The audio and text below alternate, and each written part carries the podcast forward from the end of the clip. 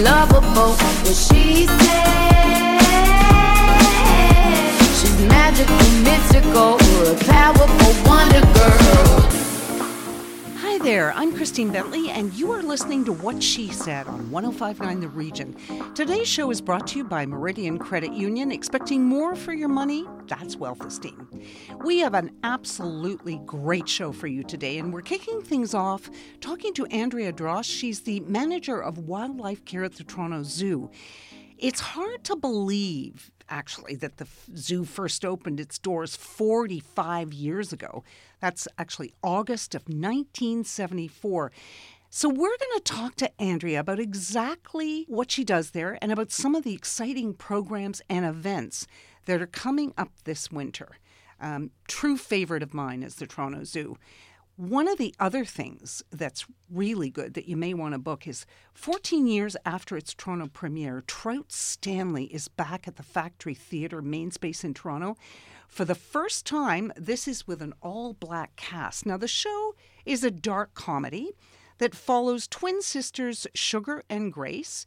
It's their 30th birthday. And along with the tragic memory of their parents' deaths, the date seems to be extra cursed. Uh, Shakura Dickson stars as Sugar, and she's going to be here to tell us more about the show. And this is a little bit cultish for some people. They loved it when it was here, and they will love to go back and see it again. And for me, I, I didn't see it the first time, but I think I'm going to go back and see this. But anyway, lifestyle expert Lena Almeida is here. And of course, Lena's always at the forefront of everything. And she has five things to ask your doctor if you're considering facial fillers. Yes, I said facial fillers. Nothing wrong with that, ladies. Absolutely nothing, or men for that matter. And we are going to have the latest movie and TV reviews with film critic Anne Brodie. This weekend, Tim Miller's Terminator Dark Fate picks up after 1991's Terminator 2 Judgment Day. And it reunites Linda Hamilton and Arnold Schwarzenegger. And Anne spoke with Tim Miller about the film. So stay tuned for this one. This will be a great interview. Don't forget to follow us on social media at What She Said Talk and download our free podcast wherever you listen. So let's get started.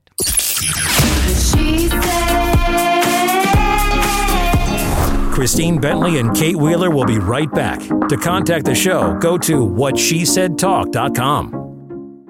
I just spoke to a Meridian advisor about variable versus fixed rate mortgages, and they told me that. Variable rates change based on Meridian's prime rate. Exactly. And that. You could pay your mortgage down faster if Meridian's prime rate goes down. How did you know? I spoke with an advisor too. So let's get a a. Meridian 5 year variable rate mortgage at 2.90%. Totally. Apply today at meridianmortgages.ca or visit a Meridian branch. Rates subject to change without notice. Some restrictions apply. 2.90% APR assumes the typical example of a new mortgage. What she said.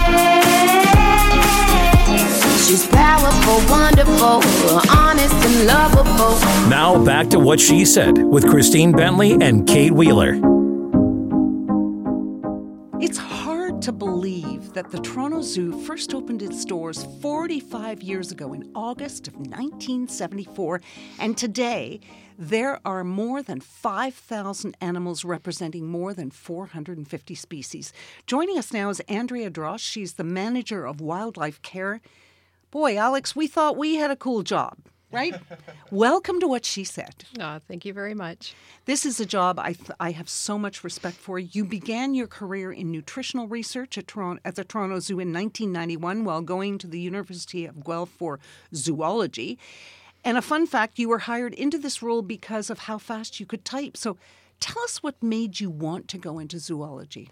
Yes, that's um, absolutely true. I was a fast typer back in my university days, um, and uh, I was hired in the nutritional area to do data entry. Um, but fortunately for me, um, I was so fast at typing that I got all the got through all the data basically within a month of my four month contract. Oh. So that allowed a little bit of room for me to do other interesting things, which included nutritional studies with uh, green water dragons, which are really neat little lizards. So, since then, you've worked in various areas of the zoo, getting an array of experience working with many diverse collections. You probably have so many stories. What has been a highlight for you? I have too many highlights to give you one. I don't know. Um, I've been a keeper working with naked mole rats, for example. They're and they're such a fascinating animal. They're an animal that has a social structure like a honeybee hive with Yes. a queen, a I didn't queen know mole this. rat, worker mole rats, and soldiers. Um, I've also been an animal shipper, moving everything from tiny little tadpoles, Puerto Rican crested toad tadpoles, back to Puerto Rico for release, um, but also moved seven rhinos in my time. And each of those seven rhino transfers were an amazing highlight. Um, yeah, I have. Well, I remember the, the transporting member of the elephants when um, I can't remember who it was was going to have them on his reserve in California, and it was an issue. yeah, well, it was difficult. Let's put it that way. It, it was difficult. Um, uh, and uh, to be honest, I wasn't the uh, shipper at the time. No, I, um, at but- the time, I was uh, a supervisor. yeah, but people don't understand how complicated this no, is. yeah, the shipping of animals, especially across international borders, yeah, that can be extremely Extreme, yeah. complicated. Yeah. Now, um, you took a brief hiatus at one point where you identified Indonesian wasps by the veins in their wings. And another fun fact uh, this is where you realized you weren't meant to follow a career working exclusively with microscopes. So, what's your favorite part about this job? Yeah, no, I was fortunate enough to get a six month contract working for the Royal Ontario Museum, looking through a microscope day in, day out, and I quickly, uh, quickly saw that that was not the job for me. Um, so, one of the best parts about the many jobs that I've held at the Toronto Zoo is how physical the job is. You're up and on site quite a bit with animals, with, with so many people. Um, but in addition to that, there's no two days that are ever the same when you're working at the Toronto Zoo. You're working with live animals, so you're you're working with what you're presented with that day. Now, you also oversaw the breeding and care of the black footed ferret recovery program. This included raising healthy kits to send to boot camp for eventual release back into the wild. This sounds really cool. Tell people about that. Uh, the, that program is special to my heart. Um, black-footed ferrets were declared extinct back in the 80s. We, we thought that they were gone from the earth. And Where do they normally live? Um, North America. Okay, So, okay. Um, they were in Canada at one point. They were in the states. They, the U.S. Fish and Wildlife accidentally found um, black-footed ferrets that they thought were extinct, and they removed those last animals from the wild to start a captive breeding program with, at the time, six different zoos. Um, and so, yeah, for five years, I was lucky enough to to have babies on the ground every year, and some of those babies stayed in the in the captive breeding program. Some of them went to um, to boot camp, where um, they get used to being in the wild, but in a safe and closed environment, So they're sort of reintroduced. very slowly and carefully. Yeah, So are black footed ferrets farther away from extinction now?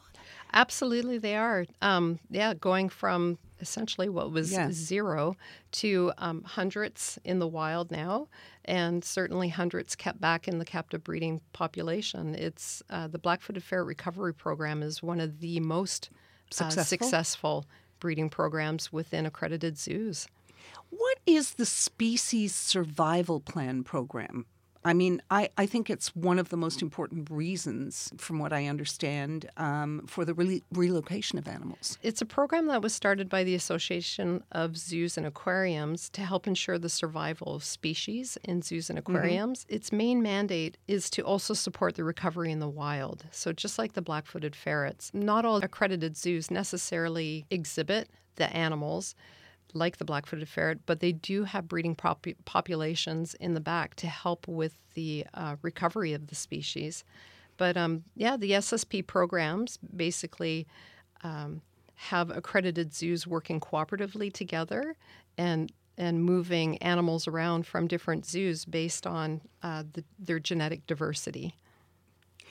Now, uh, the zoo is open 364 days of the year. The only day it's closed is Christmas Day.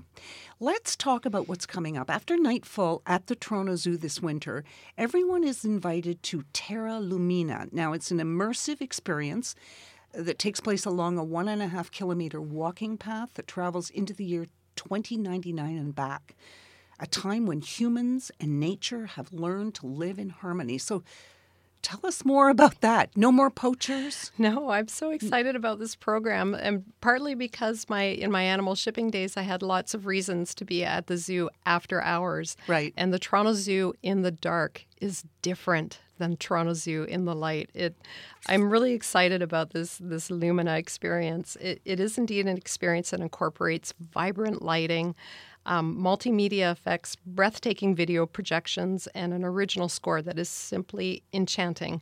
And its message, just like what you said, is is a thriving future for our planet. Um, and it, it's not just simply um, like a holiday lights show of sorts. So this is an experience that you just won't be able to find anywhere else in southern Ontario.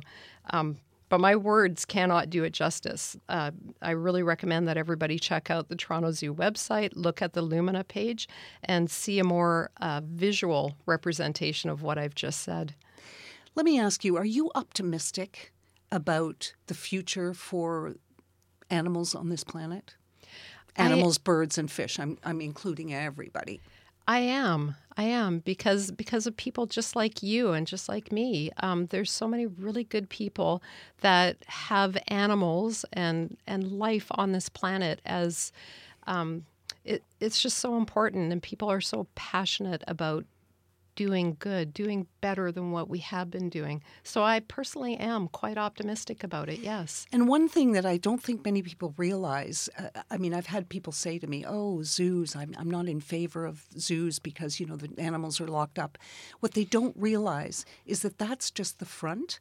That isn't what's important. What's really important is what happens behind the scenes. All these programs to save animals, breeding programs, all zoos. I mean, this is a model that has changed significantly in it the has. past hundred years. It has, and we're even continuing to try and change that. We don't want to be hidden anymore. So, programs like we have what's called a head starting program for our blanding turtles, where we grow them up for the first couple of years in captivity but instead of doing that behind the scenes, we now have an exhibit on site that shows you these animals that are are growing bigger so that by the time we do release them, they're going to be big enough that their survivalship will increase substantially. Uh, where can people go to get more information about the zoo's events and programming calendar and and some of these things that we've talked about? TorontoZoo.com. Um, TorontoZoo.com yeah, and go to town. Go to the website. There's an events calendar that's yeah. super easy to use. You just look at the day that you're interested in visiting the zoo to see if, if what's going on that day.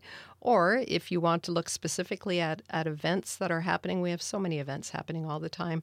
Our Brew at the Zoo, or um, multiple animal awareness days. Right now, even we have a traveling historic exhibit called The Great War in Color, which is at the zoo until uh, Remembrance Day. Um, we're so proud to be hosting this collection of colorized photos, as the photos truly have the power to transport us to a time that was so poignant that we must remember. Yeah. So, well, Andrea, fascinating stuff. All of this and really touches my heart, as you know. But thank you so much for joining us today, and it's, I hope everyone gets to go to the zoo and and uh, see what's really going on there. Oh, very good. It's been a pleasure for me. Thank you.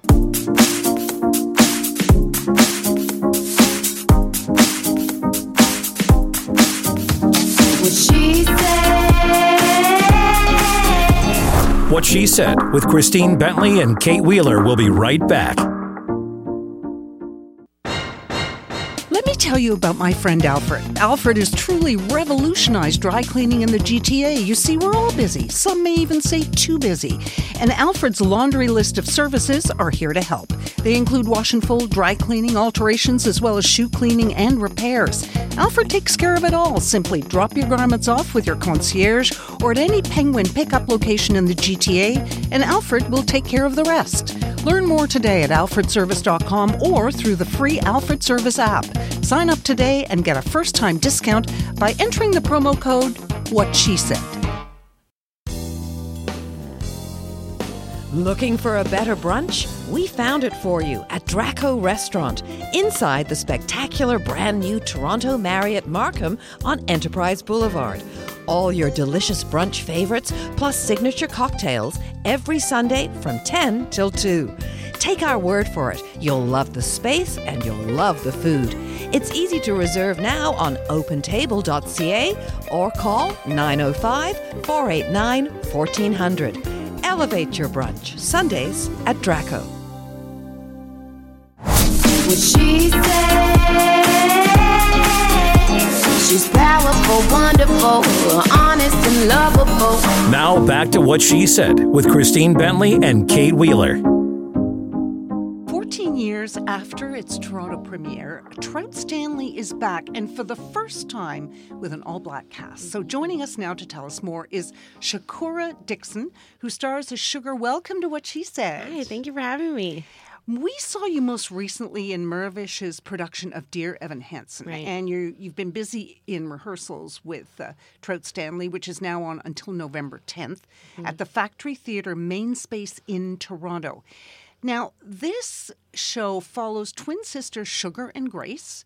It's their 30th birthday, and along with the tragic memory of their parents' deaths, the date seems to be extra cursed. So tell us more about the show. These are just teaser lines. Yeah. yeah, so it's the two twin sisters, Grace and Sugar, and they're living in northern BC, kind of in the secluded, very woodsy community.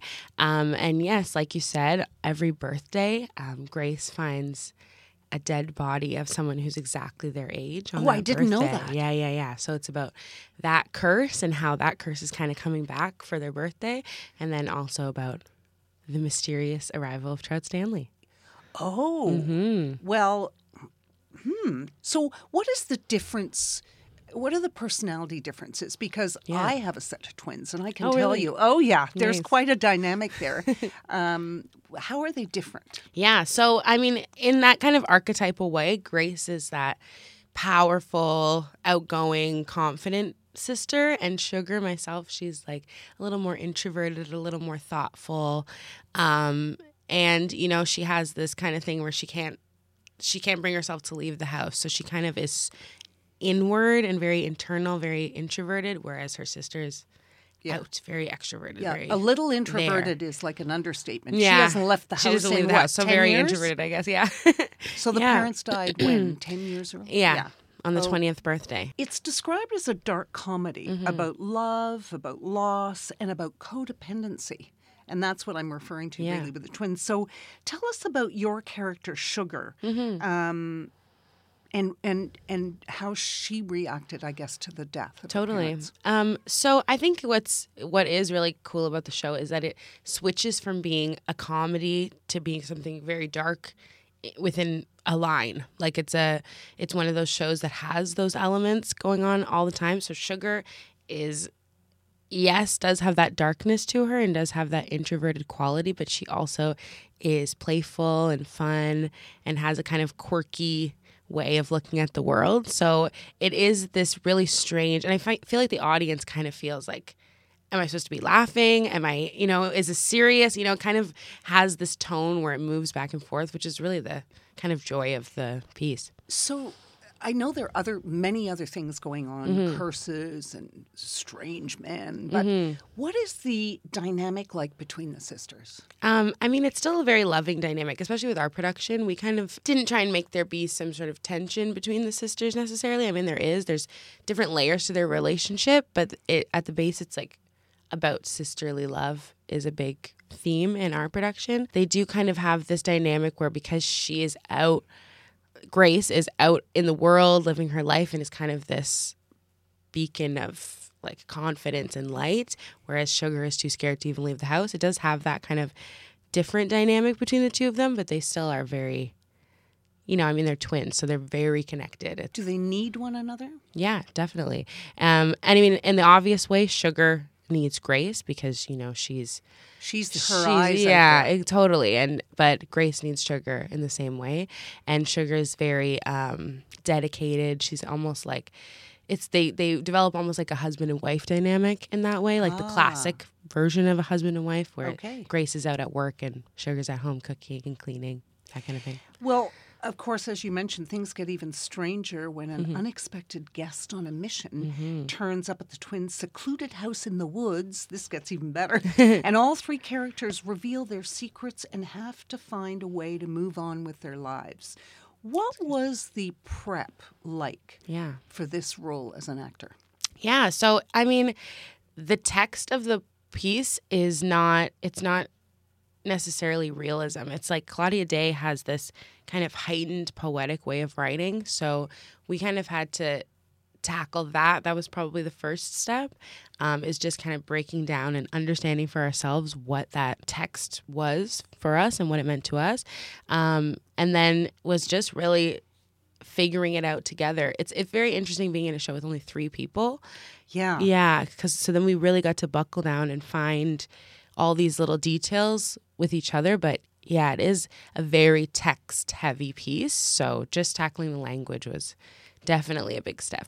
Yeah. Well, speaking of three people, the other Mm-hmm. two are Natasha Mumba and Stephen Jackman Torkoff. Yeah. What's the reaction been to the show so far?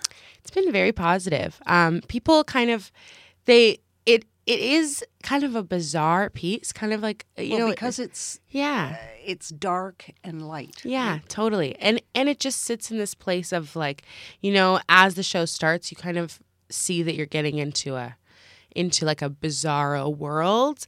Um, so it is kind of something where maybe people don't necessarily understand completely what they saw, but they know that they enjoyed it, if that Yeah. makes sense. And Natasha and Stephen are just so wonderful. So it's uh yeah, the reception to that has been great. Now, is there something that playing this character has taught you on a personal level Yeah. Well, or it- professionally? Yeah, sure. It's uh, definitely been a challenge. Um, I definitely always play, or I usually play, like the quirky character, so that wasn't so much of a stretch for me. But our director Mumbi, she definitely pushed me physically to to find a new character. So I feel when I'm playing Sugar, I'm not myself at all. So this has been a, I think, a step forward for me as far as A stretch. yeah, it's a stretch and pushing myself professionally. Yeah. totally. And personally? Yeah. Um I mean, I think it's helped me to find uh like an introspective quality in myself and kind of like a smallness. I am a pretty extroverted person myself, and so kind of exploring that quiet um understated person within me was kind of an interesting exploration for sure. Yeah. What do you hope people take away from this? Um, I hope that they see just some good theater. I think that it's uh, it is an hour and a half of just some really strong work and and interesting work. And I also think that it at the at the heart of it, it's all about like different forms of love. Like it is a love story, and then there's the love between the sisters, and you kind of see how love can be given and how uh, the sacrifices people may need to make for their loved ones. So I think it is at the heart of it is a story about love. Well, turning to you, Shakura, you're Mm-hmm. also um, a playwright. Um, and um, what's co- and and a graduate of Sheridan's music theater performance program. So what's coming up next for you after this? Um, for me, um, I am taking a much needed break. I'll be going to visit my mother in Jamaica for a few months. That's usually what I do at Christmas time. Um, and then just coming back and getting back on the grind. I'm kind of in like a, you know, as an actor, you go up in Well, between how things. So coincidental yeah. that you would be going to Jamaica You for a few months at Christmas in our winter. yeah, yeah, it works out pretty well. oh boy. Well, Trout Stanley is on now until November 10th at Mm-hmm. the Factory Theatre main space, and you can find more information now on factorytheatre.ca. Shakura, where can people connect with you online? Um, I'm on Instagram at at Bad Gal Kooks.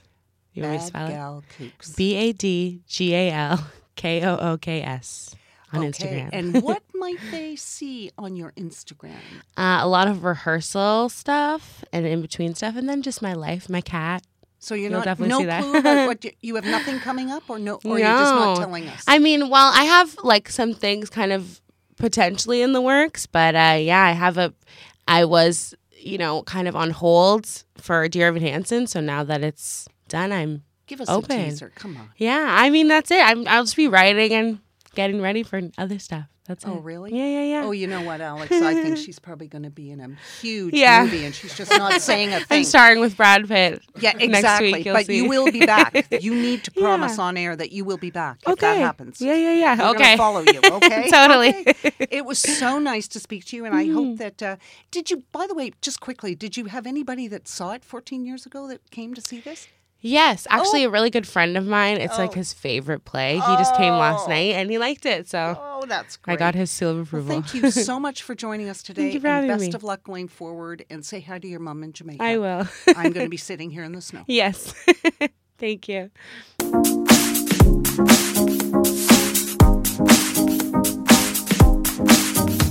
What she said. What She Said with Christine Bentley and Kate Wheeler will be right back.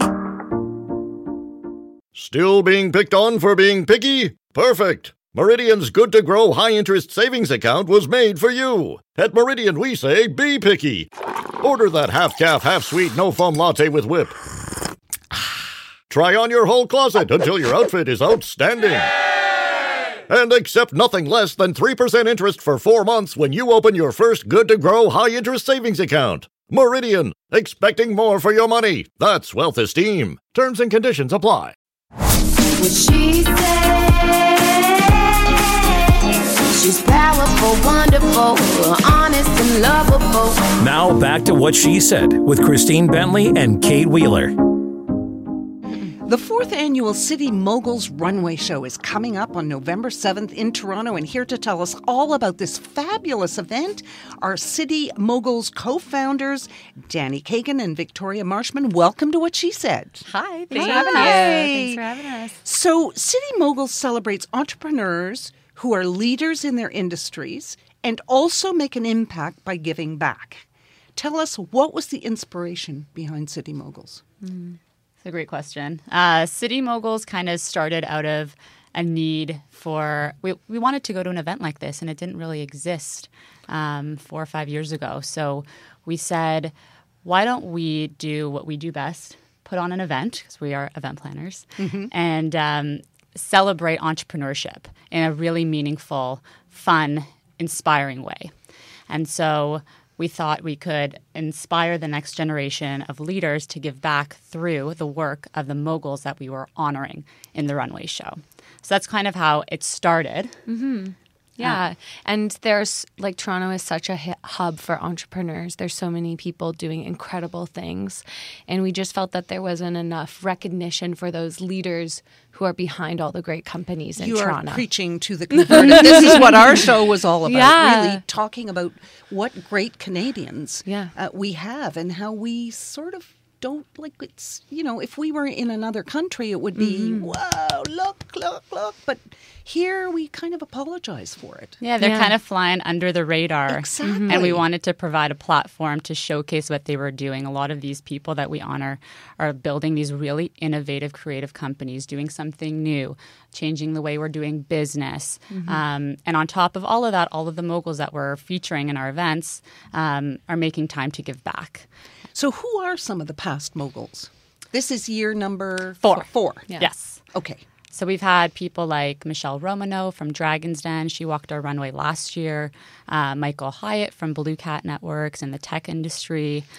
Uh, Sarah some- Wells. Yeah, who is an Olympian. She was an Olympic hurdler. Um, we also have some like great founders from Canadian-based companies like Lexi Miles from Wax On, which is a huge franchise. So we pick people from all different industries, which we really try to pick like a diverse group of industries. Yeah, so all, all the moguls are nominated um, by the public. So anyone can nominate a mogul. And then they go through a big selection process and we narrow it down to the top 20, which is like a really hard thing to do. Yeah. 'cause there's so many people doing so many amazing things. Um, but we're obviously choosing people who are from, again, like a, an array of industries, but are also giving back, whether that's their actual business as a social enterprise or they have a charitable aspect to their company. So what's the weighting? The the innovation of the company or or the innovation of the social enterprise? So we don't we don't actually we have a big committee and board that help us um, go through all of the mo- mogul applications. This year we had over 300 applications. Wow. And you bring it down to 20? Yeah, it's really hard. So I would say I would say neither weighs more. It really is dependent on like us having a broad um, like diverse group of people from all different industries and at also different phases of their entrepreneurial journeys. Like we like to pick like the up and coming people that we see what they're doing is going to have huge impact one day and then also people like Michelle Ro- Romanow who are at the height of their careers. Right. Yeah. So when so tell us the timeline. I'm thinking even for next year. It's probably too mm-hmm. late now, but Yeah. when do you put out the call for nominations?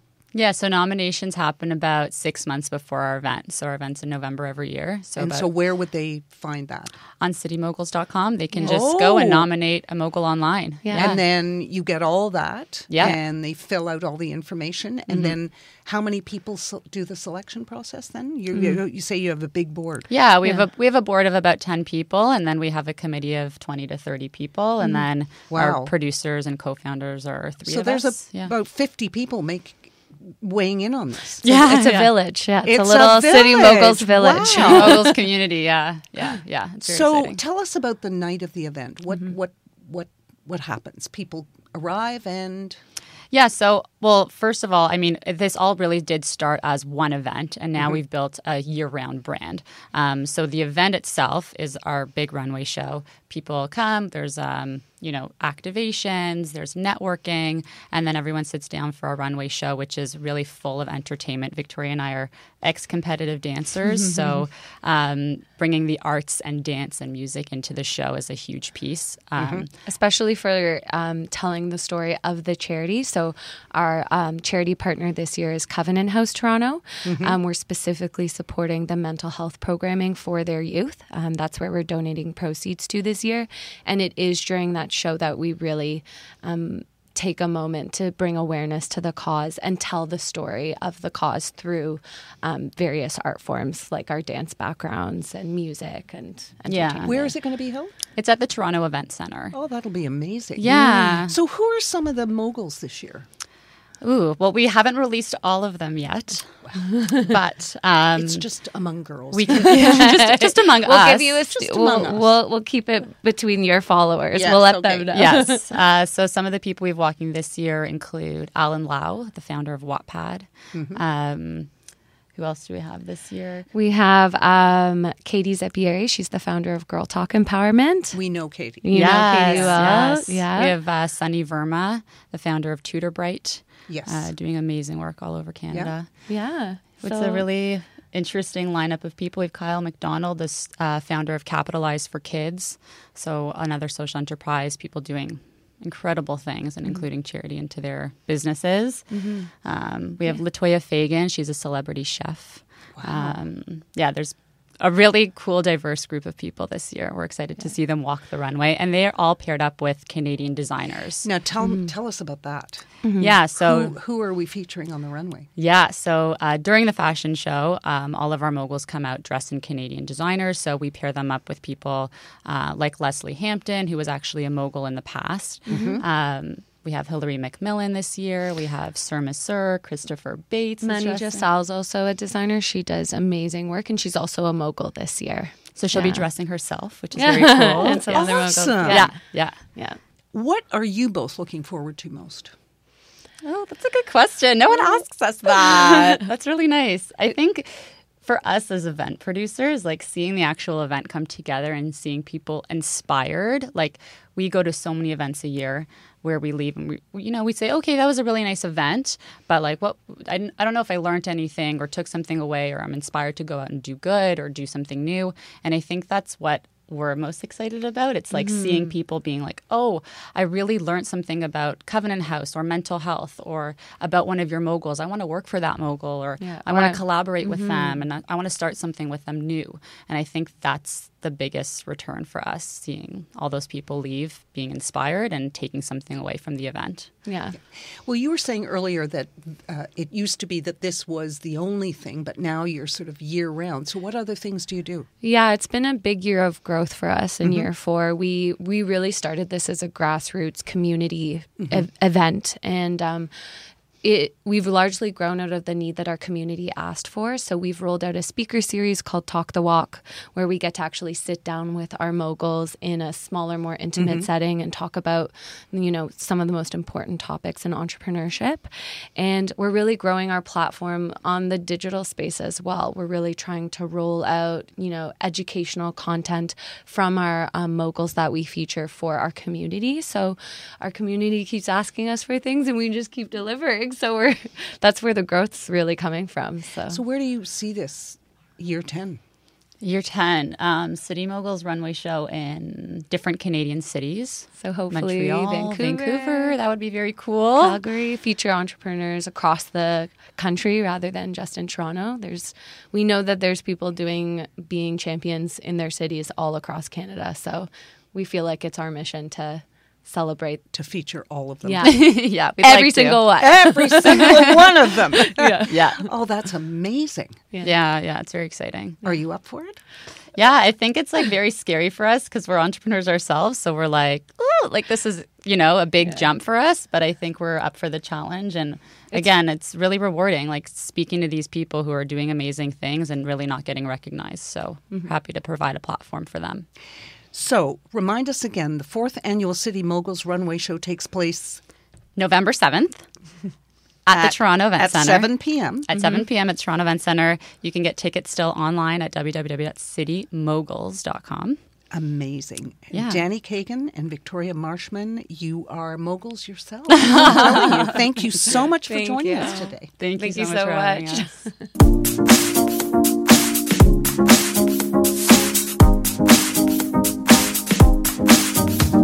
What she said.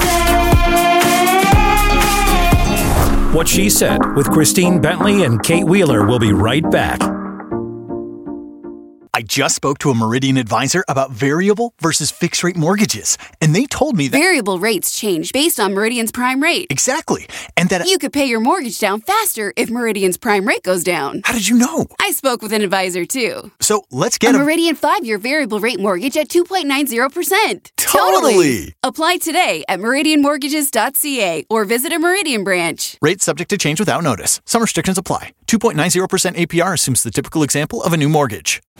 Fear of missing out? FOMO flies out the door when you listen to Lena. Who oh, knew? I hope everyone will know by the end of this segment. Every time you come in, you have such great news to share with us. Oh, thank you. I love sharing great news. Yes, I want everyone to know about it because it is such a great cause. I almost had tears in my eyes. Yeah. It is phenomenal. OMG. OMG. Join What She Said Weekends and find out what lifestyle blogger Lena Almeida is loving.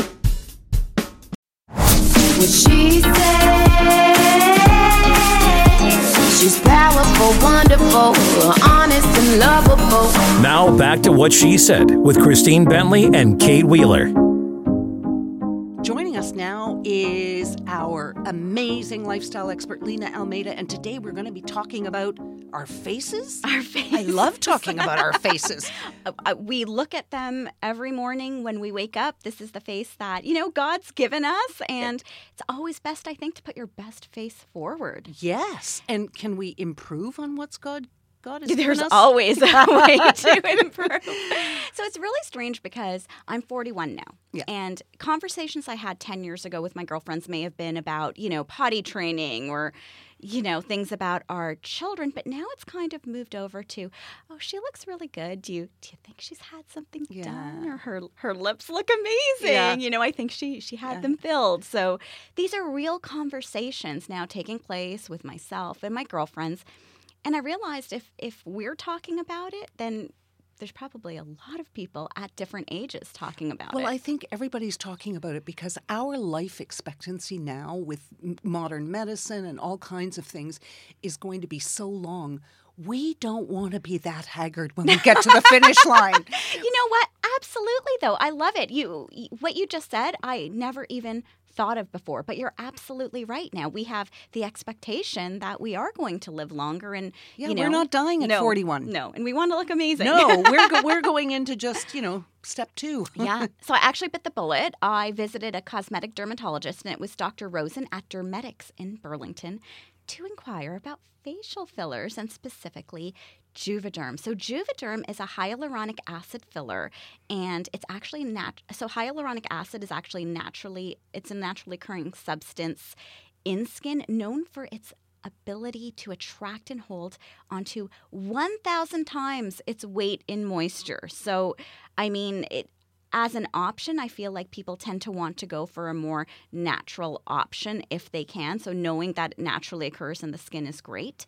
And I mean, I actually had an incredible experience. So, if there are any listeners right now that are at the same point in their lives, I have a few things to ask your doctor if you are considering facial fillers. Okay. So, the first is how long have you been practicing Yeah. cosmetic dermatology? I mean, it's your face, Yeah, right? So exactly. reputation matters. So you want to do your research to find a practitioner that has a stellar reputation, a long list of satisfied patients. And make sure that when you do your consultation that you feel comfortable, that it's not rushed, that all of your questions are answered, and most importantly, you want to feel that you're consulting with a doctor and not a salesperson. Because oh yeah, truly, this is your Absolutely. health too. Absolutely. Yeah. I would also ask if the doctor is trained in MD codes. So, what are MD codes? They are exclusive to Juvederm products. And basically, they're developed to strategically combine the different injection sites to achieve direct and indirect effects, giving volume and structure to the face, rather than just trying to do that quick fix. So, you know, gone are the days where it's like, I've got a little line here, let's just fix that one line because we want to pay attention to what else is going on Yeah. in the face. Is your Exactly. smile still natural? Or, you know, are you still emoting? So, I actually watched a live demonstration of Juvederm using MD codes. Uh, by Dr. Mauricio De Maio, and he's actually a world renowned cosmetic dermatologist and the creator of MD codes. So it was great to see that because it set up my expectations for what would happen, you know, if and when I'm ready. And then finally, how soon will I see results and how long will they last? Of course, this is the question that impacts your wallet and your time. So it's good to have all the information up front. And generally speaking, results with Juvederm can last anywhere from 9 to 24 months. And that depends on the particular Juvederm filler and the areas treated, as well as the skill of the doctor and your body's own response to the filler. Um, you also want to see if the clinic offers information sessions because many cosmetic clinics can after can actually do sessions where you can chat with a physician, um, you know, learn about the science behind Juvederm treatments, and sometimes see a live demonstration. So I'm quite partial to the Beauty Decoded events. They take place across uh, Canada at cosmetic clinics, and the doctors are fully trained in MD codes. And the website to find a beauty decoded event near you is nvite.com slash community slash juvederm. That's amazing. Um, so when are you booked?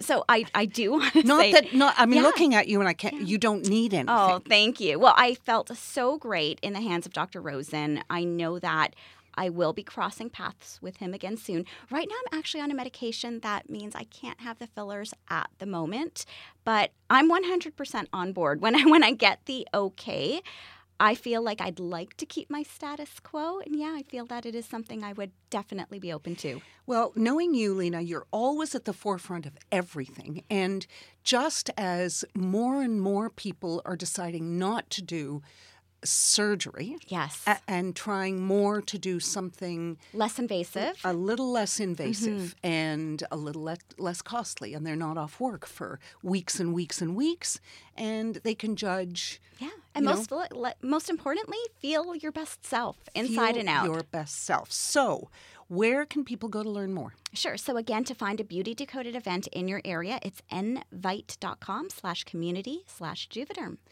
Well, thanks, Lena, and we're going to talk to you again next weekend. You bet. Thank Bye. you. She said. Connect with Christine Bentley and Kate Wheeler at whatshesaidtalk.com. Saturday night at the movies. Who cares what picture you see? Joining us now for Saturday Night at the Movies is our beloved film critic Anne Brodie, and this weekend Tim Miller's Terminator Dark Fate picks up after 1991's Terminator 2 Judgment Day, reuniting Linda Hamilton and Arnold Schwarzenegger, a real kick for the film's many, many fans. Do you know something, Christine? To see them together again like this, she's as fit as she was in 91 Really? when In an 91? Israeli army guy trained her to do the running and the muscles. She looks exactly the 28 same. years later? Yeah. She doesn't look the same, but her power and her muscle, musculature and all of that. And to see her with Arnold, and Arnold is gray now and he's he's more stoic somehow, more natural. Oh, it just was such a nostalgic thrill. So, what was the So, film like? Um, it has its weaknesses, but it's it's to me it was a celebration of feminine power because the three leads are female. She has uh, um, there's a, a cyborg human who comes in from the future to um, save this uh, Hispanic girl who is reported to be the mother in the future of a killer Terminator who will save humankind. So another Terminator is coming. It's kind of complicated, coming to kill her. Right. So they, they have to travel through time and space and do all these crazy things. And the stunts are amazing. And you know, even though there's all that craziness, there's also moments when you're sitting in Arnold's living room out in the country and you're waiting for the Terminators to come. I loved it? enjoyed it. Yeah. It was it's it's femtastic. You know. It's yeah. about women. It's all about women. Very quickly, because we have a lot to cover here. But uh, is do you have to have seen the first one? I would. You would, I but would. would you? Uh, But yeah. does it make sense without? Maybe not so. Much. I think you need to see the first one, but the first one is so incredible. Right. Everyone in the world loves it. Now, you actually interviewed Tim Miller about the film, and we're going to play that in just a moment. But something else a lot of people are talking about is the morning show with Jennifer Aniston and Reese Witherspoon, and that's an Apple TV Plus. What did you think? Well, you know, it's another femtastic film. And the thing is, both Terminator and The Morning Show got low ratings on IMDb. And that always happens when there's a female centric film or big project, especially if it's sci fi or something big like The Morning Show. So Jennifer Aniston plays a morning show host. yeah. And uh, Reese Witherspoon plays this feisty reporter who, through a series of uh, strange events, winds up being her co host. And I've probably given away too much already. It is so fun. It's not a comedy by any stretch. These are not the characters you know from the rom coms at all. Okay. They, this is survival of the fittest. It's set in a newsroom that's so fraught with emotion and competition. People's uh, contracts are up, so they're negotiating and who's good and who isn't. And then Steve Carell, her co host, he's fired because of sexual misconduct. And if you ask me, the portions where they come on and explain what happened to him when he's gone is almost line for line of the uh, Savannah Guthrie and Hoda Kotb explaining why Matt Lauer isn't there anymore. Right. In fact, online, I've given you that clip as well. Wow. Uh, I've seen trailers. I have to know. What did you think of Harriet? There are some problems with it. It's a bit cliche, but I got to tell you something. I love the story. And Cynthia Erivo, the actor, oh, she's British born. She's won all kinds of awards and in, in, a Grammy, all kinds of stage awards. She's fearsome, and she's playing Harriet Tubman, who was one of the leading figures of the Underground Railroad. And she ran back and forth between Canada and the Deep South, rescuing slaves and taking them to freedom, or in Canada or the abolitionist North. Um, it's a bit of a hagiography, but that's okay because, uh, frankly, Harriet Tubman deserves it. Uh, I liked it. Yeah. Another fantastic Yeah, film. fantastic. What about The Cave? Oh, and another fantastic. Oh, really? This is incredible.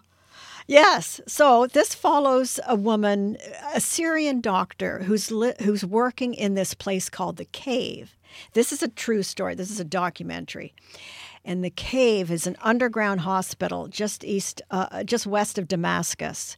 So they are constantly being shelled because it's a strategic location. By Russians and by the Syrian regime. So this woman runs this hospital, and the most common ailment of all is babies choking on gravel that the bombs have sent into their throats. It's just heartbreaking. they are Oh, constantly being shelled, constantly more bodies coming in. Bloodied babies. Honest to God, it is something else. Oh, dear. And uh, and you know, well, Anyway. more happens too. Heartbreaking. Yeah. Um, there is so much more, and we will be able to send everybody to our your blog about Great. all this stuff. But before we go, Yes. Tiff Bell Lightbox, the world premiere of the Margaret Atwood A Word After Word After a World a Word. Word is Power. Yes. Let's just quickly tell people title? about that. Well, Margaret Atwood, this is a documentary. She's 80. She's 80 years old, full of beans. She is so tech savvy. winning it's awards, not funny. like she's just like on top Everywhere. of the world. Yep. And of course, the Testaments is, is, is out in book form and coming. So, everyone, go to our website and read everything else that uh, Anne has to offer. Uh, we now want to hear your interview with Tim Miller. As you mentioned, Terminator Dark Fate is out now. Let's take a listen in. Hi, Anne. How are you? Tim, hi. Thank you for joining us on What She Said. We love strong women here, and Linda Hamilton has got to be the definition of a strong woman.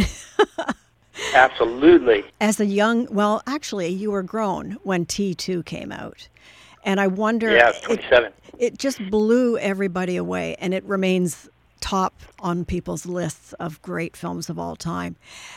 Do you remember the visceral reaction you had to it? Uh, I do because I just moved to LA to be part of the visual effects industry, um, and everything computers were fascinating to me at that time. I was soaking it up like a sponge, um, and I had just moved to LA, which is the at that time was sort of the mecca of computer generated uh, visual effects, Yes. and Mm. it just made me so excited about being in the industry. I mean, not only was it a great story, which I love, um, with great characters, which I love, but uh, but it had this this cutting edge visual effects element that really made me excited about the career I'd chosen. Oh wow! Congratulations, that's great. And of course, I, I see references obviously in some of your opening sequences, and in and in this film um, to the original. Uh, It's just there's a huge element of nostalgic joy in that to me, and I think a lot Oh, of people yeah. will join me on that, in that feeling.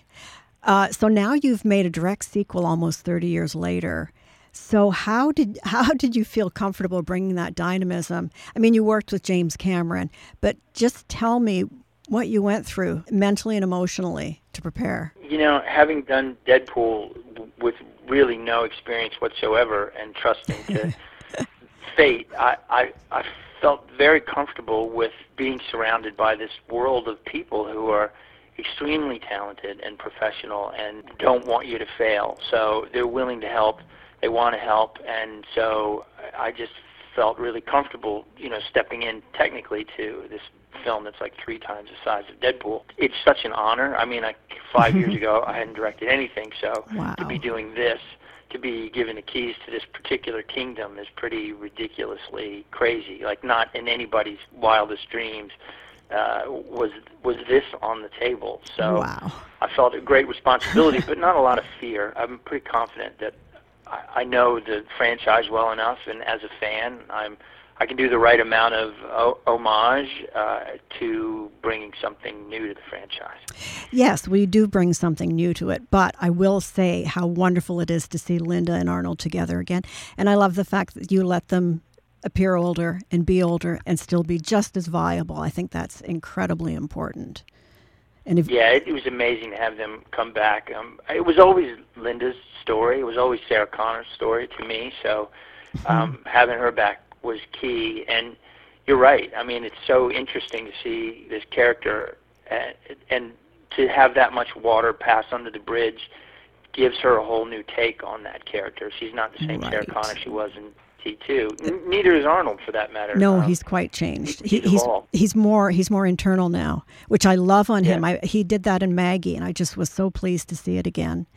um, He's a great in actor. him. He is a great actor, serious or otherwise. You know, something else that you brought is a deep sense of finality and inevitability, and I think that's what makes the film so exciting. It's almost biblical. Um, yeah, well, you want you want to feel like this dark um, time is coming, and you want your heroes to have the most stacked against them as you possibly can. but the big the big thing that we kind of said all the time is that even though Sarah changed the future, that Judgment Day is inevitable.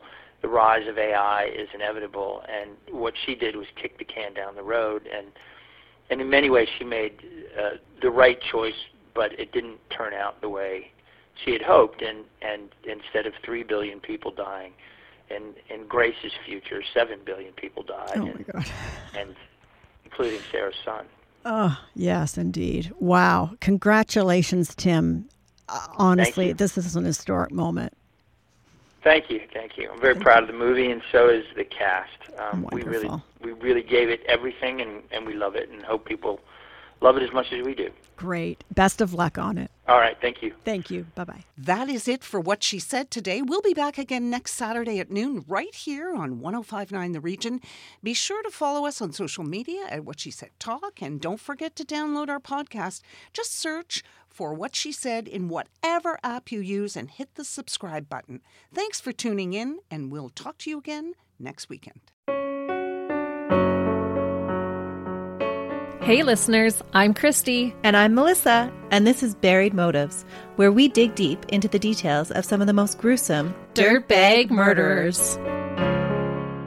She said she enjoyed hurting things that can't fight back. And that is a disturbing view into the mind of a murderer and such a dirtbag. Yeah, that's not even strong enough words. This is totally a recipe for disaster. And not to justify whatever is going to happen, but you can totally understand and see how this would be in the works. If you were only to look at what she did later on and not know any of that history, she would appear like off the wall crazy. Oh, 100%. Because we're not even close to getting to the end yet. But you can just see this pattern and all this kind of stuff developing in her, which is what we're here for. We're digging deep. Join us each Thursday as we unearth the dirt bags that live among us. And the motives buried there. Hope you join us as we exhume the truth.